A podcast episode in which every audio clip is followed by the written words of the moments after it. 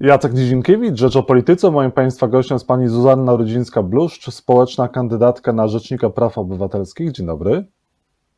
Dzień dobry Panie redaktorze, dzień dobry Państwu. Chcę otwartej Polski, w której wszyscy czujemy się bezpiecznie, napisała Pani w swoim programie, kandydując na e, Rzecznika Praw Obywatelskich. Polska nie jest e, krajem otwartym, nie jest e, krajem, w którym Pani czuje się bezpiecznie, w którym Polacy mogą czuć się bezpiecznie dzisiaj? E, panie redaktorze, wszyscy mamy w pamięci tą mapę e, Polski po wyborach prezydenckich, tą mapę Polski, która dzieli Polskę na pół, e, a to boli mnie osobiście jako obywatelka, jako urzędnika państwowego. Ja chciałabym, żeby ten obszar praw obywatelskich był obszarem, który łączy wszystkich i żeby Biuro Rzecznika Praw Obywatelskich było tą wspólną, bezpieczną przestrzenią, której wszyscy w Polsce czuliby się bezpiecznie. Mhm, no ale nie odpowiedziała Pani na pytanie. Dzisiaj nie czujemy się w Polsce bezpiecznie. Polska jest rzeczywiście krajem, no nie jest krajem otwartym. Myślę, że część osób w Polsce nie czuje się bezpiecznie, zresztą co potwierdzają słowa pani Kingi Dudy na wieczorze wyborczym po, po drugiej turze wyborów. I to jest bardzo, bardzo niepokojące zjawisko. Mhm. E, czyją kandydatką pani jest na Rzecznika Praw Obywatelskich? Jest pani e, kontynuacją, chciałaby być pani kontynuacją doktora Adama Bodnara? Y, jestem kandydatką społeczną, czyli jestem kandydatką popieraną przez organizacje pozarządowe. W chwili obecnej jest to ponad 300 organizacji pozarządowych od lewa do prawa, zajmujących się bardzo różnymi tematami. Y, są to organizacje z dużych miast, są to organizacje z miast powiatowych, a także z małych gmin. E, I, e, I tak chciałabym się nazywać. Jestem kandydatką społeczną. E, natomiast, panie redaktorze, wydaje mi się, że to, co w kadencji rzecznika Adama Podnara było dobre, chciałabym kontynuować, ale też chciałabym czerpać z kadencji poprzednich rzeczników praw obywatelskich. Tutaj Polska miała wielkie szczęście do rzeczników praw obywatelskich i wydaje mi się, że jest e, czym się inspirować, chociażby e, kadencją e, Janusza Kochanowskiego, który jak rzadko kto, jak rzadko która osoba publiczna potrafił stwarzać wspólną przestrzeń ponad podziałami. Mhm. Pani e, nie jest kandydatką opozycji, bo mówi się o Pani, że jest Pani właśnie osobą, która ma poparcie e, opozycji, tej opozycji parlamentarnej, e, bardziej strony Koalicji Obywatelskiej Lewicy.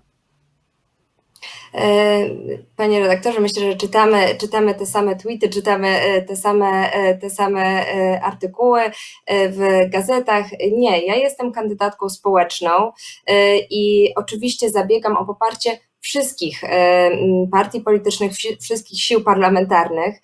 W zeszłym tygodniu wysłałam zaproszenie i prośbę o spotkanie do wszystkich klubów i kół parlamentarnych. E, tak jak mówiłam na początku, wydaje mi się, że prawa obywatelskie są tym obszarem, o którym powinniśmy rozmawiać wspólnie, ponad podziałami politycznymi, które są w Polsce wyjątkowo głębokie, i dlatego liczę na spotkanie ze wszystkimi reprezentantami sił politycznych w Polsce. E, Rzecznika Praw Obywatelskich wybiera parlament. W parlamencie, jak wiemy, większość ma Zjednoczona Prawica, na czele której stoi Prawo i Sprawiedliwość. Jak pani chce przekonać do siebie E, parlamentarzystów Prawa i Sprawiedliwości? E, jestem prawniczką od 15 lat. Od 10 lat reprezentuję ludzi przed sądami e, w sprawach, w których najczęściej chodzi o nieprawidłową praktykę instytucji publicznej, kiedy trzeba stanąć po stronie słabszego.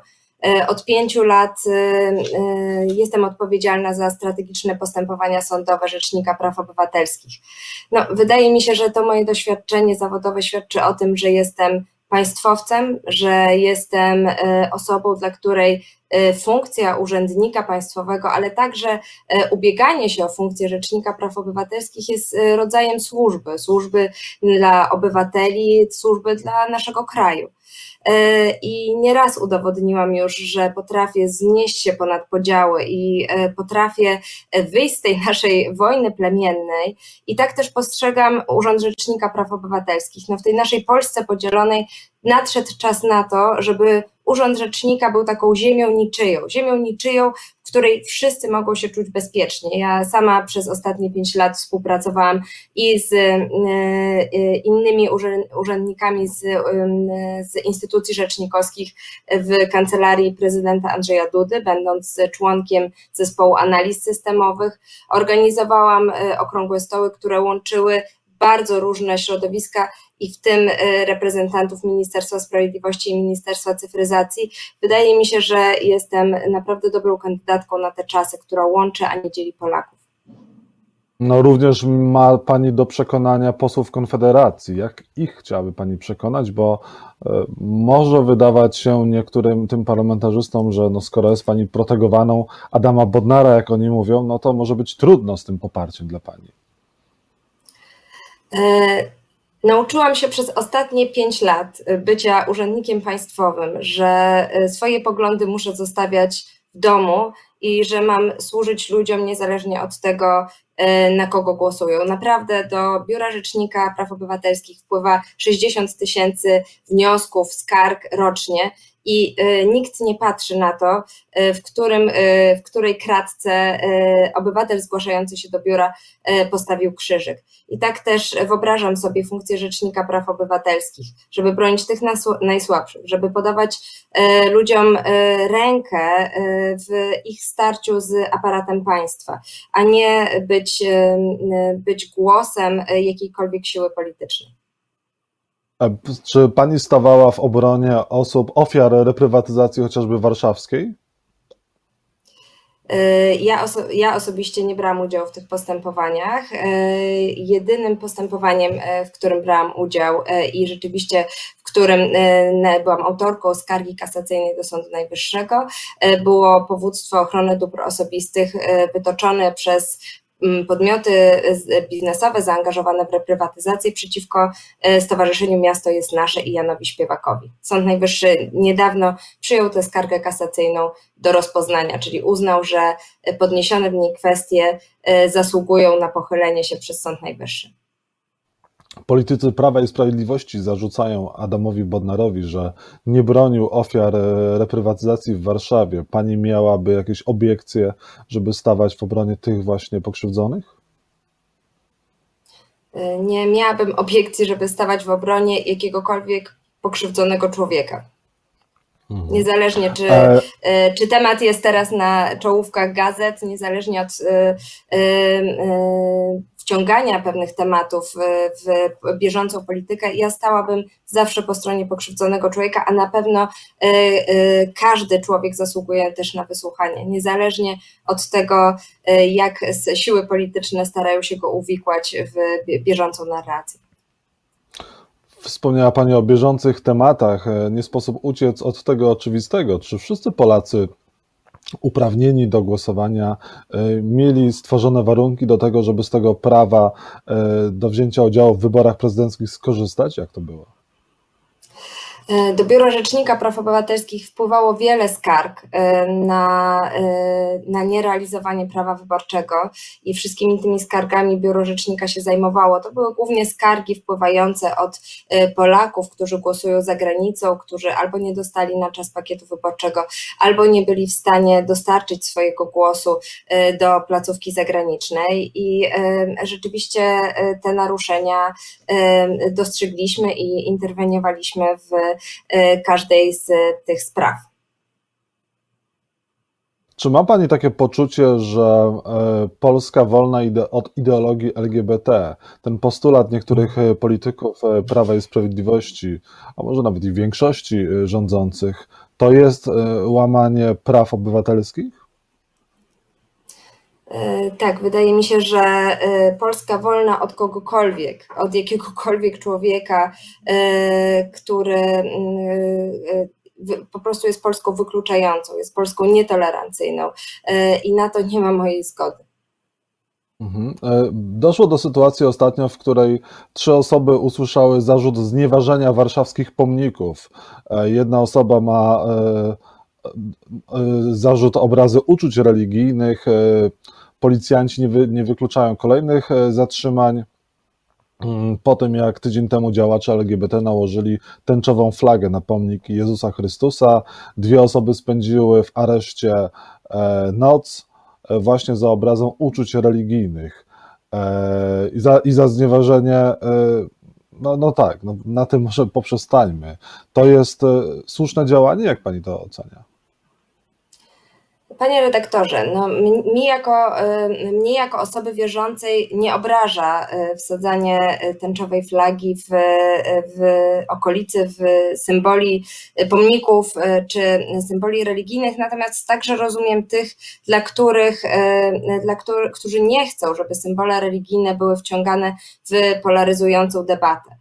Natomiast e, zupełnie inną kwestią są e, doniesienia, e, doniesienia na temat działań policji w tym zakresie, które budzą moje głębokie zaniepokojenie co do proporcjonalności podejmowanych środków i w związku z tym wydaje mi się, że tutaj wyjaśnienia policji są niezbędne. Mhm. No ale może być obrażeniem uczuć religijnych nakładanie flagi LGBT na pomnik? E, tak jak mówiłam, e, w mojej ocenie nie doszło tutaj do e, obrazy uczuć religijnych, żeby doszło, żeby były wypełnione przesłanki tego przestępstwa z kodeksu karnego. Musielibyśmy mieć do czynienia z treścią wulgarną, która by obrażała, obrażała symbole religijne. W mojej ocenie flaga tęczowa nie wypełnia tych znamion przestępstwa. Mhm. A jak pani mecenas ocenia działania instytucji skargi nadzwyczajnej? E, przyznam, panie redaktorze, że na początku byłam bardzo sceptyczna co do tej instytucji, e, zarówno e, co do samego wprowadzania dodatkowego, nadzwyczajnego środka zaskarżenia, jak i co do szczegółów tego środka, czyli na przykład zakreślenia tego bardzo długiego horyzontu czasowego sięgającego 20 lat wstecz. Moje zastrzeżenia oczywiście dotyczyły tutaj bezpieczeństwa obrotu prawnego i, i pewności, pewności obrotu prawnego w przypadku do prawomocnych orzeczeń. E, natomiast no, po, tych, po tych dwóch latach e, funkcjonowania tej instytucji e, widzę, że część skarg nadzwyczajnych wniesionych przez rzecznika było koniecznych, żeby, żeby dopełnić sprawiedliwości. My wnieśliśmy 14 skarg nadzwyczajnych, z czego 9 dotyczyło spraw spadkowych i rzeczywiście najczęściej były to sytuacje, w których na przykład były dwa sprzeczne ze sobą postanowienia spadkowe i rozstrzygnięcie skargi nadzwyczajnej najwyższy dopełniło tej sprawiedliwości i uchyliło, uchyliło nieprawidłowości w działaniu sądów, e, wcześniejsze nieprawidłowości. A ile wpłynęło wniosków do Rzecznika Praw Obywatelskich o wniesienie skargi nadzwyczajnej? Ile z tych wniosków zostało przez Rzecznika mhm. Praw Obywatelskich rozpoznanych? Negatywnie, e, pozytywnie? E, w, w 2019 roku wpłynęło do rzecznika ponad 3000 e, skarg, wniosków o skargi nadzwyczajne. Nie wiem, ile z nich zostało już rozpoznanych, natomiast do dnia dzisiejszego, od początku funkcjonowania tej instytucji, e, Rzecznik Praw Obywatelskich wniósł 14 skarg nadzwyczajnych. Rzecznik Praw Obywatelskich najczęściej wnosi skargi nadzwyczajne. Y, przepraszam, y, to jest pytanie, czy Rzecznik Praw Obywatelskich ta, najczęściej ta, wnosi skargę? W, w, jakich mhm. sprawach Rzecznik Praw Obywatelskich najczęściej wnosi skargę nadzwyczajną, tak? Mhm. No, e, najwięcej skarg nadzwyczajnych dotyczy e, prawa karnego i prawa cywilnego e, i no, tak jak mówiłam, na 14 wniesionych skarg 9 dotyczyło postanowień spadkowych, w związku z czym ten zakres prawa cywilnego jest tutaj obszarem, w którym najczęściej rzecznik wnosi ten nadzwyczajny środek zaskarżenia. Mhm. Co pani by chciała zrobić jeszcze jako Rzecznik Praw Obywatelskich gdzie chciałaby Pani, żeby Pani y, aktywność najbardziej się ogniskowała? Wokół czego, wokół kogo i jakim rzecznikiem praw obywatelskich chciałaby Pani być? Chciałabym bardzo, żeby Biuro Rzecznika Praw Obywatelskich było takim modelowym urzędem dla innych instytucji państwowych, modelowym pod kątem kontaktu instytucji publicznej z obywatelem. Więc tak jak mówiłam, chciałabym, żeby ten urząd był otwarty na obywatela, e, żeby był wszędzie tam, gdzie jest obywatel, e, także w internecie.